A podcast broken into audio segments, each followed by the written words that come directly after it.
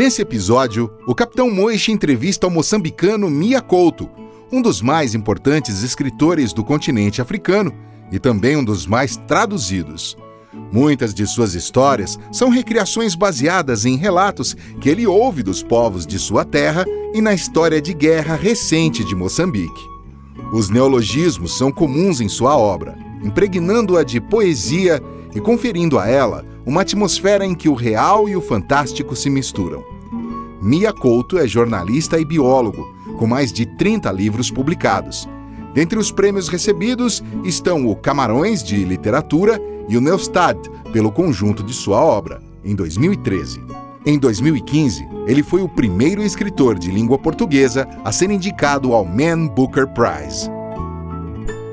Olá, marinheiros! Bem-vindos a bordo. Hoje estamos prestes a fazer uma viagem diferente. Até agora, em todas as viagens que fizemos, eh, percorremos essencialmente a costa brasileira. E o nosso entrevistado de hoje vem de outras terras e outros mares. Seremos transportados daqui até a parte oriental da África pelo contador de histórias Mia Couto. Mia Couto é natural de e residente em Moçambique e é um dos mais importantes escritores do continente africano e também um dos mais traduzidos. Com mais de 30 livros publicados, suas histórias são escritas em português cheio de criatividade, onde o real e o onírico estão sempre presentes, bem como as narrativas ancestrais e as mazelas recentes moçambicanas. Ele é jornalista e biólogo, dirige uma empresa que faz estudos de impacto ambiental. Esse trabalho tem provido matéria-prima para muitas de suas histórias. Mais recentemente, ele e seus irmãos instituíram uma fundação de fomento às atividades culturais em homenagem ao pai, que foi poeta e jornalista e editor Fernando Leite Couto. Entre as honrarias recebidas por Mia Couto estão o Prêmio Camões de Literatura, o Prêmio Literário Internacional Neustadt, pelo conjunto de sua obra. E também foi indicado para o Man Booker Prize. Acho que vai ser difícil algum dia a gente entrevistar alguém com um currículo mais impressionante do que o seu. Entre as suas obras publicadas no Brasil pela Companhia das Letras, posso destacar Terra Sonâmbula, A Confissão da Leoa, O Fio das Miçangas, Histórias Abençonhadas, título, esse, esse precisa explicar depois, Antes de Nascer o Mundo, e Cada Homem é uma Raça. Mia, eu agora vou passar a palavra a você, para que você se apresente aos nossos ouvintes e nos conduza, produzindo um vento intelectual que nos leve daqui até a África Oriental. Certo. Como é que eu começo para, para produzir esse, esse vento, essa brisa? Eu, eu, eu, gosto mais de brisa do que de vento. Eu, se tivesse que velejar o meu, o meu barco, nunca chegava ao outro lado. Mas como é que eu como é que eu quero eu, eu como é que quer que eu faça eu não eu só, você eu, vai, a gente eu posso vai me fazer perguntas posso né? te fazer perguntas okay. te estimular numa okay. determinada direção é mas você fique absolutamente à vontade para para virar o leme para o lado que, que te Tudo Tudo interessa bem. uma das coisas que eu gostaria de fazer para para te provocar é que em seus livros frequentemente tem alguma lenda ancestral alguma coisa que você aprendeu, possivelmente por causa dos seus trabalhos eh, ambientais, percorrendo os interiores de, uh, do seu país. E, e, frequentemente essas lendas ancestrais, há momentos no livro em que algum adulto passa uma mensagem para alguma criança. E eu tenho até um trecho de um livro que eu anotei aqui, que talvez é, te recorde de alguma coisa. E diz assim: Olha, você que escreveu. Os dias ainda não haviam nascido, e por isso o tempo caminhava em uma perna só. E tudo era tão lento no infinito firmamento. Até que no rebanho do pastor nasceu uma estrela com ganância de ser maior do que todas as outras. E essa história prossegue é, com uma tentativa de passar uma moral sobre uh, a conduta na Terra. Então, queria que você pegasse por aí.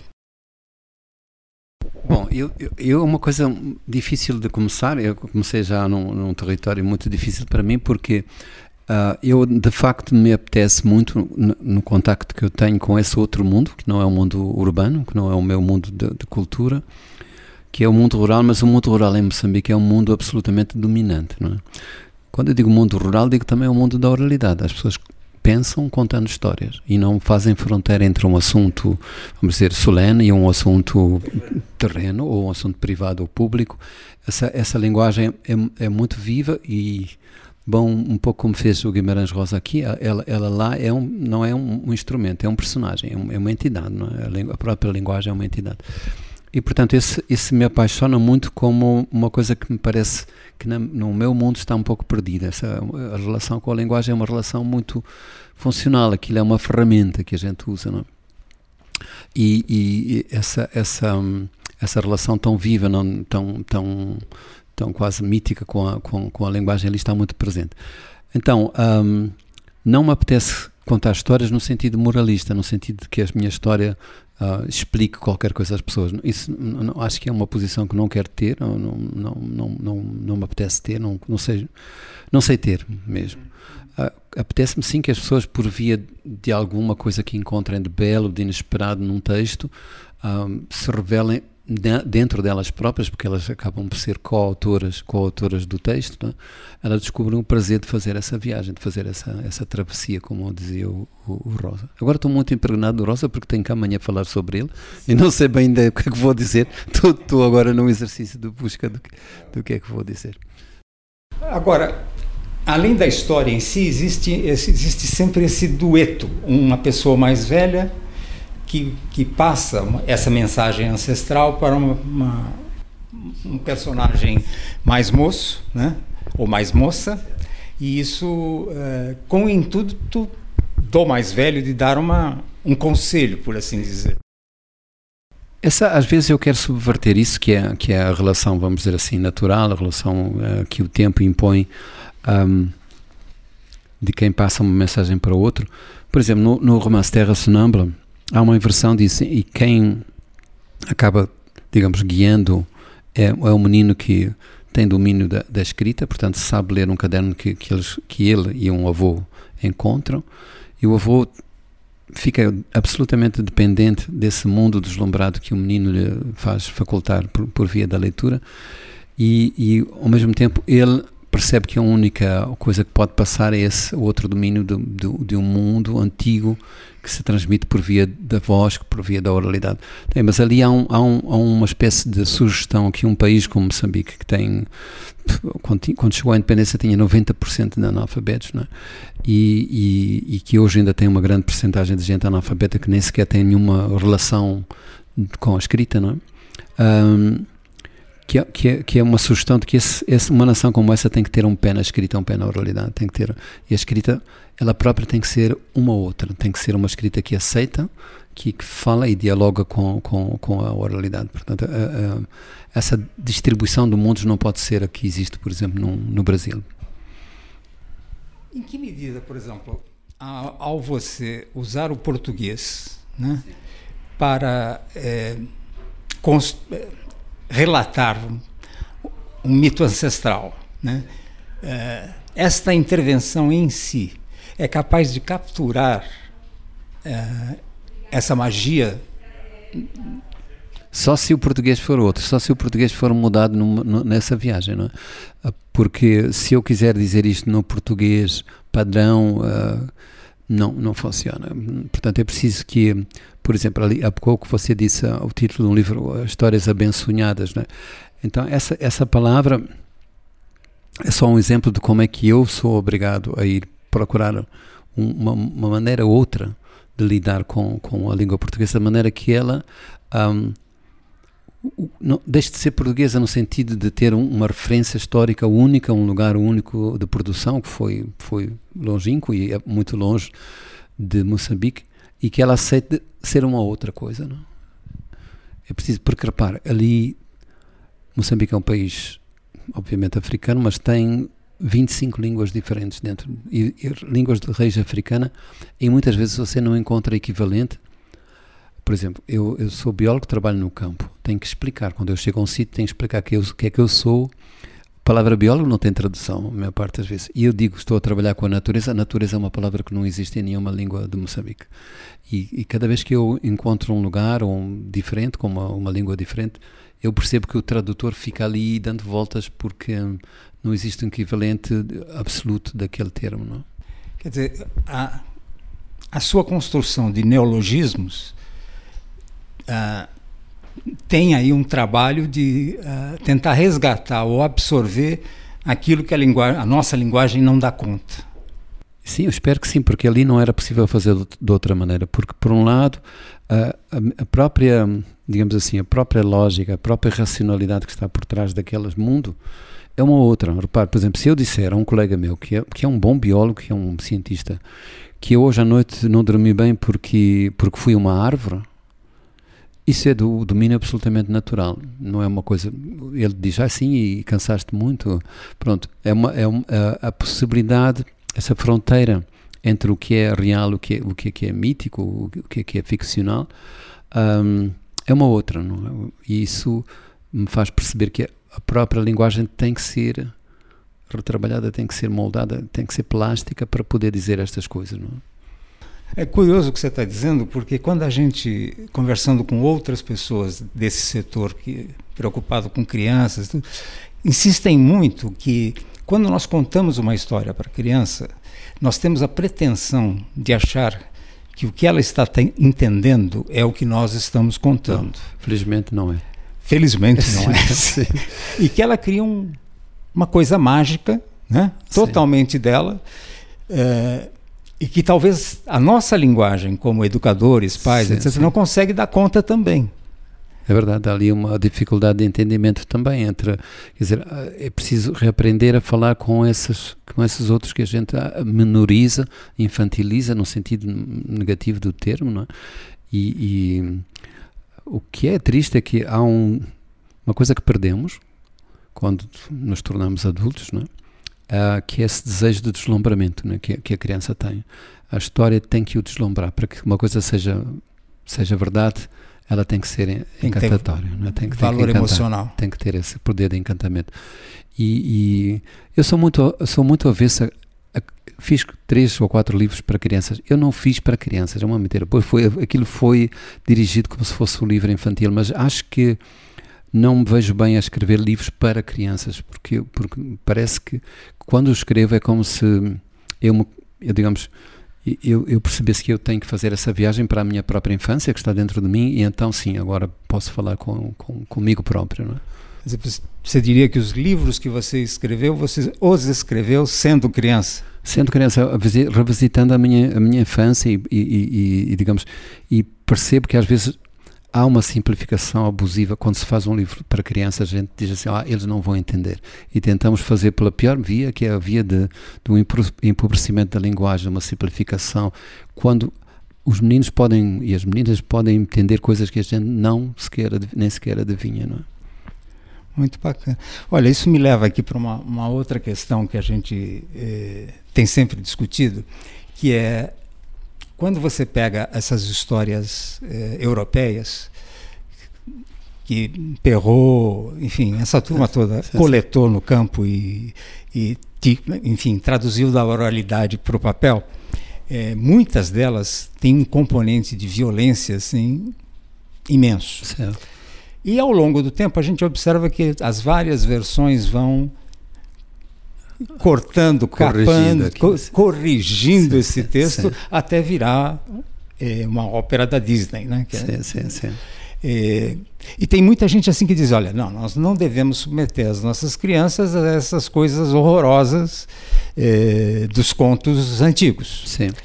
É, existe essa tentativa de censura sobre o que a criança poderá ou não entender a partir de de contos violentos e contos que, que mexem com a emoção da criança. Como é que você enxerga esse problema? Se eu aqui tenho uma certa deformação enquanto biólogo, porque eu acho que a violência uh, é preciso aceitar que a violência é um, é um, é um, é um facto, é uma coisa natural entre nós. Por muito que a gente possa condenar, essa violência um, está organizada, digamos, na natureza de uma maneira em que uh, ela é sublimada, ela é contida por um código de uma relação com o outro. Um, todos os animais têm, num certo momento, ou quase todos têm, um momento em que um deles diz ao outro, eu rendo-me, e pronto, e aquilo acaba. É uma luta de hierarquias, uma luta de definição de territórios, de poderes, e isso um, eu tive essa dificuldade na educação dos meus filhos, porque uh, educar um, uma criança para essa violência, para perceber que tem que ter uma resposta, que pode ser uma resposta não violenta, mas ele tem que, tem que saber enfrentar, tem que saber, uh, digamos, como lidar com momentos de violência. Eu não tive, por exemplo, isso me, me tornou, me desqualificou muito na minha vida. Eu, perante uma cena de violência, eu fico completamente desarmado. Né? E, e, e, eu acho que é preciso repensar isto sem grande preconceito, sem a eh, tornar a criança uma entidade angelical, como se realmente ela tivesse que se, uh, ser colocada numa redoma e num mundo que é um mundo artificial, porque depois ela, quando cresce, ela vai ter que enfrentar situações de violência. Não é? Então, como, como, como sublimar, eh, como reconduzir a violência para coisas socialmente e moralmente aceitáveis, isso é a grande questão. Mas não apagar, porque senão isso é, um, outro, um outro tema que a gente é, identifica é, na sua, nas suas obras ah, é um que, de uma forma onírica e realista ao mesmo tempo, é, você lida com a tensão entre masculino e feminino. Certo. Isso aparece em vários, em vários dos certo. seus escritos. É, inclusive, é, às vezes mostrando caminhos de autolibertação, né? como, como, acontece, por exemplo, na Confissão da Leoa, né? quem é a Leoa? Né? A Leoa é, é, a representação de todas as mulheres que um dia poderiam ser Leoa.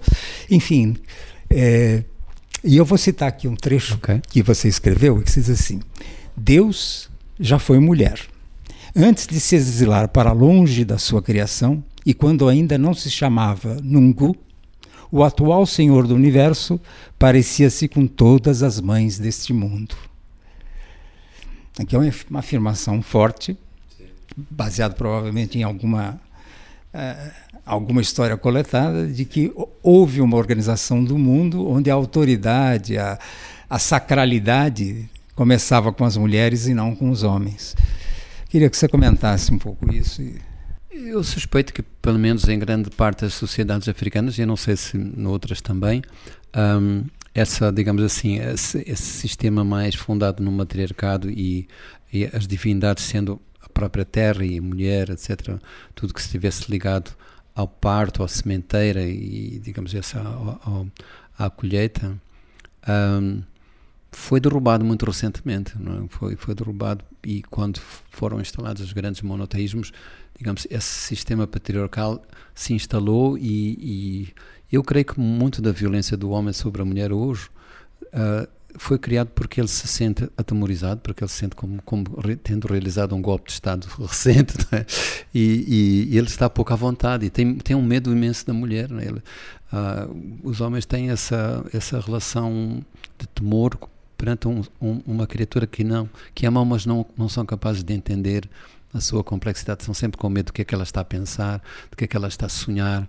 Um, portanto, uh, têm medo de que elas estejam ausentes e também têm medo quando elas estão muito presentes ainda mais. Que elas têm um plano B. Tem um plano B e até um que nem tem nome, né? que não tem letra. Isso eu acho que tem a ver, porque não é só, é, é, é mais que uma violência, é, é, é uma violência de quem está, uh, quem se sente pouco à vontade, quem tem medo. Você escreveu coisas belíssimas sobre o medo e eu é, também vou tomar a liberdade de ler mais sim, um pedacinho.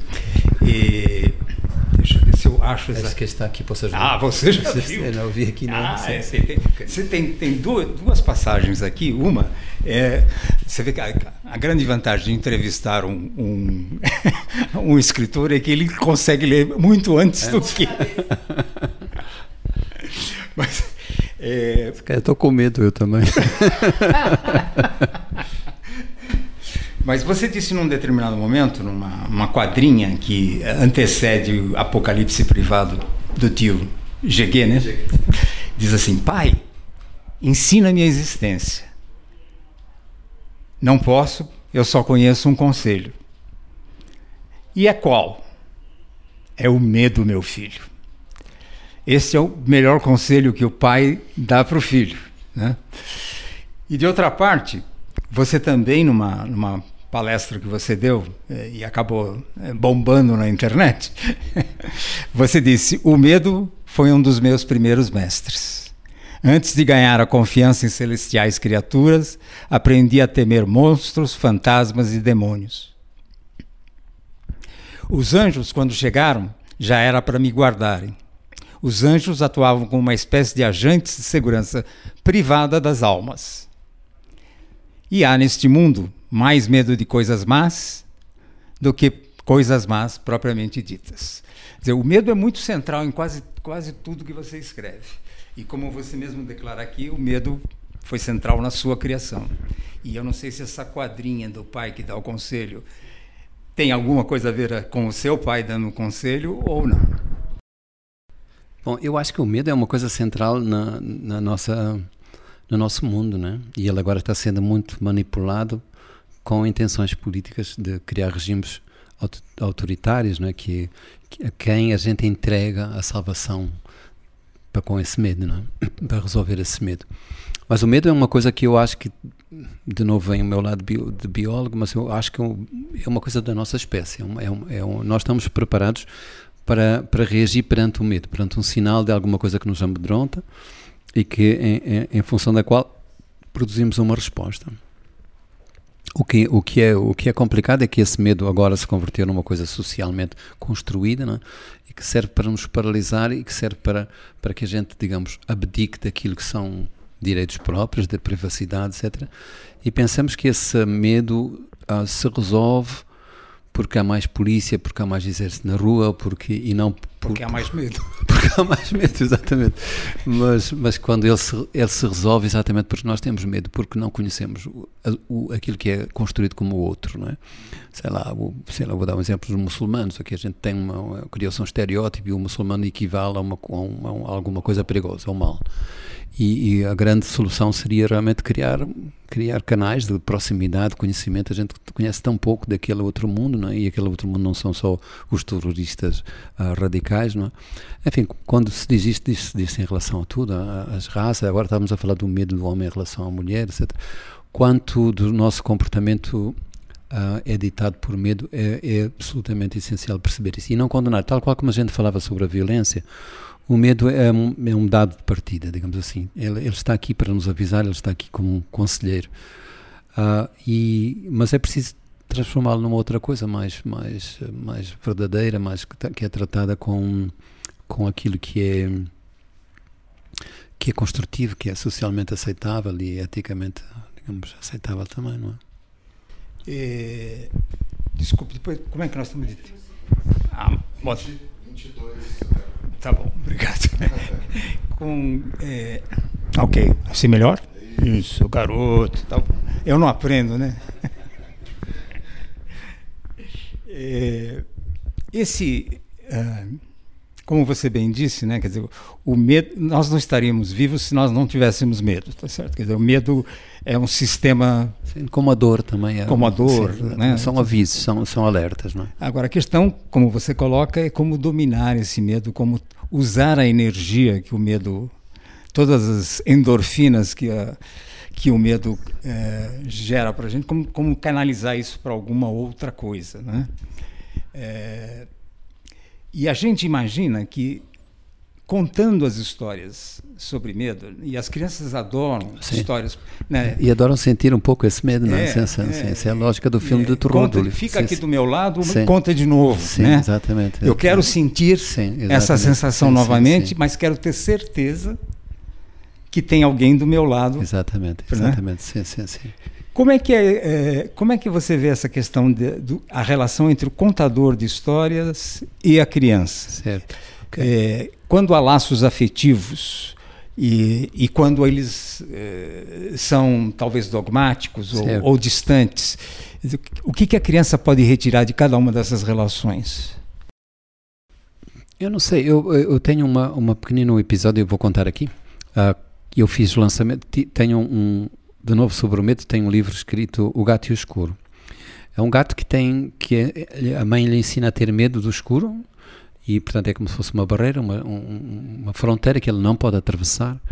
E um dia ele atravessa, bom, não vou contar a história aqui, mas um, quando eu estou a fazer o lançamento desse livro, há um pai que tem uma criança de talvez de uns 8 anos e, e vem ter comigo e disse: Olha, não posso ficar até o fim, o menino tem aulas amanhã, você pode assinar o livro. Então eu fiz aquela coisa que é, que é sempre reveladora de quando somos idiotas quando falamos com as crianças, não, é? não sabemos falar com criança. Eu ajoelhei-me ao, lado dele e disse: Então, como é que te chamas? Ah, ele disse: Andas na escola? São as perguntas que a gente faz. Anda na escola e, e classe andas? E o que é que queres ser quando for grande? Depois é que. Ele olhava para mim como se eu fosse um, pateta, não é? E, e a certa altura eu perguntei-lhe: Leste este livro? Ele disse: Lê e tens medo escuro pela primeira vez. Ele me olhou nos olhos como se fosse, como se eu fosse um alguém aqui. E ele disse: Sim, tenho medo escuro. E ele perguntou: E tu tens? Eu disse: Eu também tenho. E ele ficou um pouco assim desarmado e, já tinha o livro debaixo do braço, andou uns cinco passos para, para diante e voltou para mim. Disse: Anda cá. Ele disse: Vou-te dizer uma coisa. E ele citou uma frase que estava no livro, dizendo: Olha, não tenhas medo do medo do, do escuro, porque o escuro é é aquilo que nós colocamos nele, digamos, é mais ou menos isto. A frase nem é assim porque eu nunca me lembro, e ele lembrava-se da frase.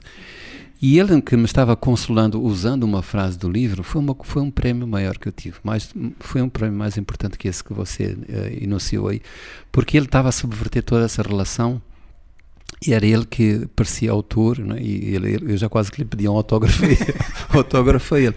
Mas de facto, uh, raramente nós. Um, colocamos a criança como como como o produtor da história, né? Assim, agora conta-me tu histórias a mim. Portanto, essa eu acho que o, o, o, que eu o que eu me lembro uh, quando eu tinha quando eu era criança e os meus pais contaram muita história. Eles eram imigrantes, então o imigrante conta a história. E, e o que me lembro disso, não me lembro nenhuma da história, nenhuma. Mas lembro-me do desse dessa condição, assim, da situação, da coisa mágica de ter ali os meus pais só para mim, não é? De, de repente ter, ter, ter uma como se eles fossem crianças e como, como se o tempo tivesse parado naquele momento, não é? Ambos os pai e mãe contavam histórias? Sim, sim, mas a gente preferia a minha mãe porque ela era muito. É, o meu pai era o poeta, ele, ele sabia fazer poesia, mas não sabia contar histórias com a vivacidade que ela tinha, porque nós. Uh, ela contava histórias sobre o mundo dela, que era o mundo do outro lado do, do oceano, portanto, eles tinham vindo muito cedo de Portugal, a gente não conhecia Portugal, a gente foi como se escutássemos esse mundo antes de, de o podermos tocar. É, e era a capacidade de, seguirmos numa viagem, né, do tal barco que a gente, uh, digamos, para o qual embarcamos no início desta conversa, não? Que idade você tinha no tempo dessas lembranças? Quer dizer, quão, quão... Sim, eu, eu, eu, eu, eu sou, tenho uma memória péssima, mas eu acho que eu tinha, eu, eu localizo a coisa porque eu tinha uns sete anos quando o meu pai um, chegou a casa e, e, recebeu a notícia que o pai dele tinha morrido. Que nós nunca conhecemos nenhum avô, mas eu vi, portanto, pela primeira vez eu vi o meu pai chorar. Aquilo foi uma coisa que me marcou muito. E, e aquilo era um, aquele desamparo daquele homem deitado numa cama e eu, minha mãe disse, vai lá, fala com ele. E era uma tarefa demasiado grande para, para, para um menino de sete anos. E eu fiquei ao lado dele e eu tinha ouvido tanta história sobre aquele avô que aquele avô realmente vivia na minha casa. E eu queria saber se ele tinha morrido de verdade. Eu perguntei-lhe isto foi, disse, pai, o avô morreu de verdade? Ele disse uma coisa extraordinária, ele disse porque naquela altura, quando eu vi aquele, aquilo que era o meu pai, que era um, para mim era, um, era o maior homem do mundo, parecia pequenino como eu, a cama parecia enorme, é? e ele disse, o, o meu pai morreu lá, aqui não. E, e, eu realmente foi tão verdade aquilo que eu continuei a ouvir o que eu ouvia, os passos dele. Ele dizia que o meu pai, o, o, o meu avô tinha tinha tosse, tinha ataques de tosse. E eu ouvia a tosse dele exatamente. Portanto, essa hum, habilidade que a história tem de criar um mundo, um mundo paralelo, foi para mim era, era um, não foi uma coisa da literatura, foi uma coisa da infância mesmo. E deve ter tido também um outro lado, na hora que você vê seu pai chorando. Dizer, pais também choram, né? É verdade, é verdade, sim, sim, sim. Eu já tinha visto meu pai em flagrante infância, né? quando ele, meu pai era muito mau educador, isto é, só percebemos, só percebemos quando ele, quando ele já estava muito velho que o quanto devíamos à educação que ele nos deu, porque ele sempre nos mostrou alguma coisa que, que não foi por via do mando ou, ou, ou, de, uma, de uma norma qualquer que ele, que ele criasse. Mas, por exemplo, eu era um mau aluno e a minha mãe, e muito distraída, a minha mãe mandava-me para, para a estação de caminho de ferro onde ele trabalhava para o meu pai controlar os meus, o meu, os meus deveres. E ele era o maior era o maior indisciplinador do mundo, quer dizer, ele estava ali com pressa e então, uh, uh, uh, digamos, faz isso depressa, não é? Porque ele queria ir para, para, para as linhas de caminho de ferro, uh, essas linhas férreas onde ele ia encontrar. Pedrinhas que brilhavam e caíam dos vagões. Isto me faz lembrar muito Manuel de Barros, porque porque ele, no meio daquela, daquela poeira, daquela cinza dos, do, dos trens, ele ia procurar essas pedrinhas e de repente eu via nele uma criança, porque eu ajudava a fazer uma coisa que era clandestina, que era contra a vontade da minha mãe, porque as pedras depois viajavam para a nossa casa, a minha mãe deitava tudo aquilo fora no dia seguinte, porque aquilo era só, era lixo, lixo. para era lixo, não é? E, e aquilo era uma lição de poesia, não? Que, era, que era aprender a olhar para o chão e ver a coisa, coisa bela, a coisa brilhante, não é? Sim. De novo, em todas essas coisas que você está contando, existe essa magia. Uh, e mais do que a magia, quer dizer, essa, esse genuíno respeito pela criança.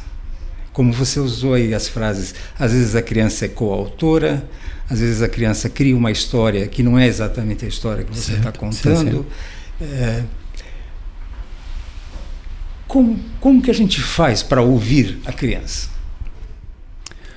Eu acho que é aquilo, aquilo pede uma relação, pede que a criança perceba que, que um, todo aquele mundo, todo aquele tempo que a gente convive com a criança é, é um exercício de poder também, quer dizer, mostra que os grandes, já a palavra já é, já, já, já é viciada, né? que os adultos são, transportam um, alguma coisa que ele tem que simplesmente absorver. Portanto, ele está ali e tem que crescer para chegar ao, ao nível do adulto. Não é? E acho, portanto, que tem que haver uma relação uh, em que se mostra que verdadeiramente, genuinamente, a gente está à espera que ele nos dê qualquer coisa, não é? Que ele nos entregue qualquer coisa que a gente já perdeu. E, e isso, eu, eu só percebi isso quando, quando eu já era avô. E eu tive uma resistência enorme para ser avô, porque eu não, eu, eu não queria. minha, minha mulher adorava ser avó e eu, eu era só o marido da avó. não, nunca. Só nesse aí, quando, quando aqueles meninos se revelaram e, eles têm essa capacidade imensa de nos, de nos seduzir, mas consegui ter com, com, com eles e mais com um deles que vivia em nossa casa essa relação que eu sempre quis ter com os meus filhos, não é? Que é uma relação de, em que ele, ele percebia que eu não tinha praticamente nenhuma superioridade a não ser uh, em alguns domínios, não é? Também sobre esse tema, é, a gente tocou num ponto lá atrás que é, é essa sua é, seu interesse nos assuntos femininos. Né? Né? até brinquei, eu falei, este é um escritor que parece o Chico Buarque de Holanda. Né? Chico Buarque de Holanda é Sim. é conhecido como o músico capaz de nos traduzir a alma feminina. Né? Eu vi um pouco disso nos seus textos. Né? E aí eu fiquei me perguntando: eh, há algo a se fazer nos dias de hoje, onde o politicamente correto diz: olha, tem uma coisa chamada lugar da fala. Sim, um sei, homem sei. falar das coisas da mulher. Sim, sim.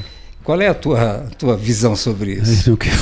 Eu, eu, eu acho que isso é uma coisa que eu não consigo entender. Não, não aceito, não consigo entender. São dois. São, sim, então, uh, se, se isso for levado a um ponto extremo, se isso fosse verdade, cada um de nós falava sobre si próprio só. Porque eu, eu posso falar em, em representação do que mais? De, dos homens também não posso, né? Dos moçambicanos também não posso. O que é que eu, o que é que eu posso que é que eu tenho autoridade para falar? E na verdade eu posso, posso explicar como é que esse percurso se deu em mim. Eu, quando comecei a escrever, uh, que já não era só poesia, comecei a escrever contos, havia obviamente personagens que eram femininas. E, e eu pensei, isso é um, não foi uma coisa automática, eu, eu, isto foi uma coisa que eu procurei uh, como dar verdade a essa, essa voz. Não é? E quando eu dava, fazia uma história, depois ia falar com muitas mulheres e perguntava seria assim que tu reagias. Percebi, não, não, é, não é uma questão que se resolve desta maneira. E resolvi, agora voltando a falar do medo, resolvi perdendo o medo dentro de mim. Esse medo que fez uh, erguer uma parede entre aquilo que é a minha masculinidade e a feminilidade, não é? o meu lado masculino e feminino, que são construções também, se a gente não sabe exatamente o que é, quando eu pergunto, eu dei aulas durante muito tempo, perguntava aos alunos, digam uma coisa, o nome de uma coisa tipicamente feminina ou tipicamente masculina, pff, aquilo era uma coisa, era uma discussão sem fim, porque uh, uns diziam, tipicamente feminino, a intuição, mas porque o homem não tem, ou a, a doçura, ou porque o homem também não tem, enfim, eu, eu percebi que eu tinha deixar de ter medo daquilo que, um, digamos, punha em risco a imagem que eu tinha de mim próprio como um homem. E eu fui produto de uma geração que isso era importantíssimo. O homem tinha que ter a documentação sempre pronta a ser exibida para, para não ser confundido. Não é? e, e, portanto, isso. Um, eu acho que eu, foi simplesmente a, a, a, resposta deixei de ter medo desse, desse outro lado e, e não pensei sequer nisso como um assunto. Portanto, isso surge, surge. E na sua relação com filhos e agora com netos, sim, sim. existe alguma coisa que diferencia o seu lidar com eles quando é menina e quando é menino? Eu acho que ainda sim, porque eu provavelmente não, não, não cheguei ao fim desse caminho não é? de, de, de me libertar desse tipo de, de, de estereótipo, não é? de, de clichê. Mas, um, mas felizmente eu acho que eles estão muito mais próximos daquilo que eu queria ser quando fosse menino do, do, do, do, do que eu estava porque não tem nada a ver com aquela coisa de que é preciso que uma menina não faz isto e um menino não faz isto. Nunca isto é dito pelos pais e, portanto, muito menos por mim. Acho que. Hum, mas acho que mesmo assim eu tenho só uma neta e, e, e, e provavelmente eu, eu, eu, eu, lido com ela de uma maneira diferente. Do que lidava com sua filha? Eu tenho duas filhas, eu, eu era absolutamente minoritário naquela casa. A minha mulher, minhas duas filhas e, eu, e o meu filho, que era mais velho, já tinha saído de casa, então eu vivia num mundo absolutamente feminino.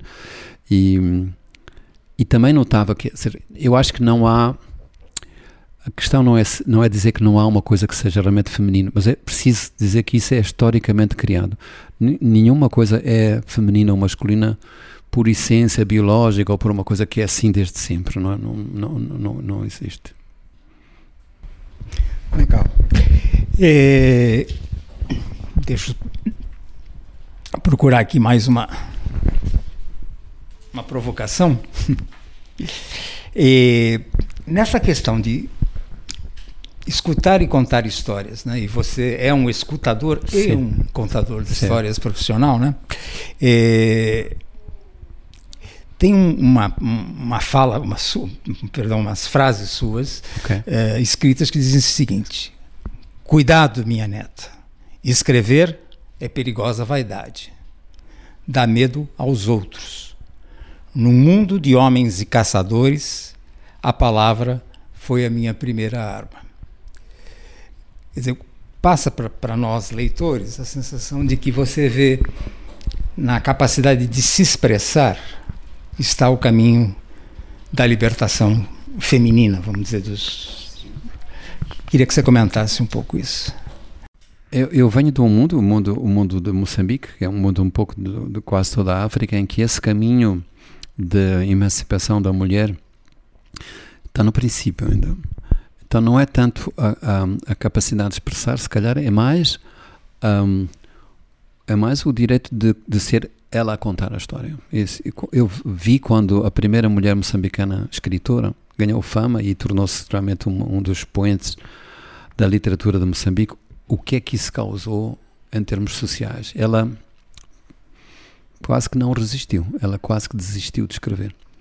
Ela chama-se Paulina Xiziane, eu conto esta história. Ela já, Paulina Xiziane, ela já está publicada no Brasil, tem dois ou três livros aqui publicados. Um, o mais, o mais famoso é um, um, um romance chamado Niquetes, está publicado, penso que pela, por esta editora mesmo, a Companhia das Letras. E uh, a reação foi terrível, porque não se aceitava que uma mulher pudesse, primeiro, ser ela a contar uma história, segundo, que ela contasse histórias que falavam sobre a sexualidade, sobre a intimidade das relações entre homens e mulheres. Um, e, portanto, acho que isso é um. É um, isso que eu escrevi aí na Confissão da, da Lioa, é, é, é, infelizmente é verdade, ainda, ainda é dominante em Moçambique, em que mais uma vez se toca numa coisa que é o medo, o medo que o homem perca essa possibilidade de ser ele o único produtor da narrativa da, da, narrativa oficial, seja ela social ou literária, não, ele, ele não, não aceita, porque no fundo esse é um grande poder. Quer dizer, retornamos mais uma vez à questão do medo. Sim, estamos como... sempre à volta.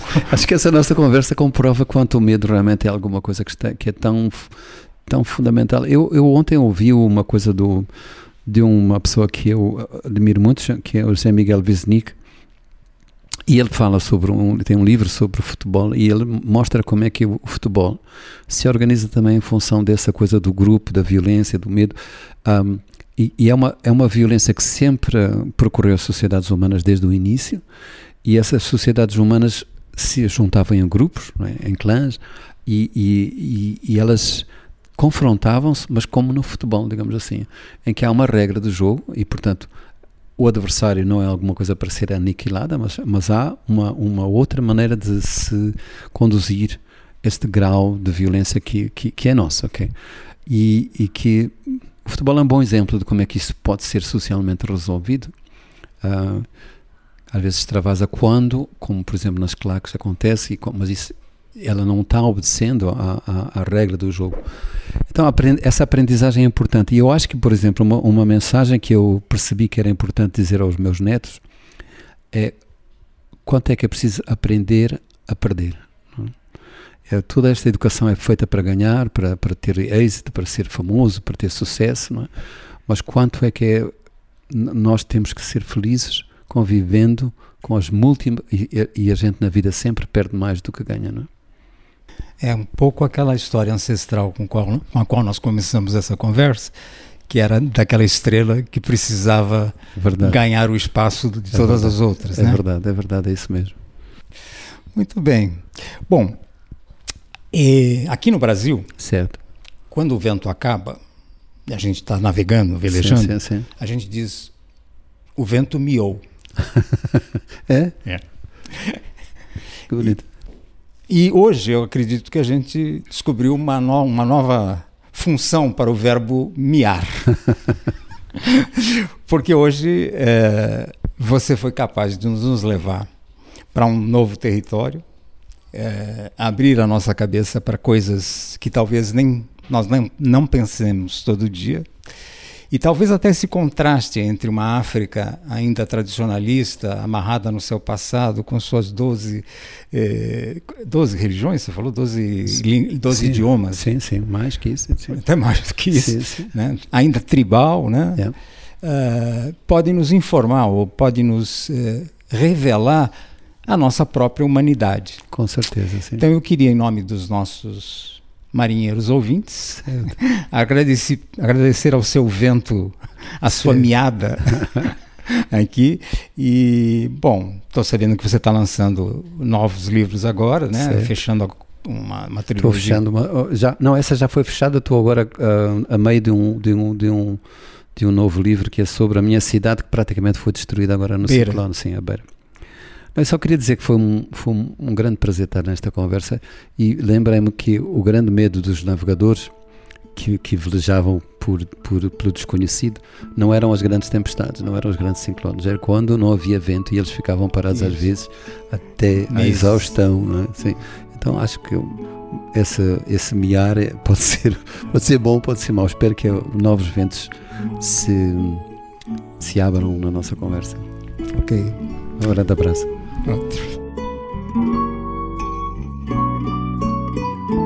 Esse foi mais um podcast Conversas com Capitão Mois.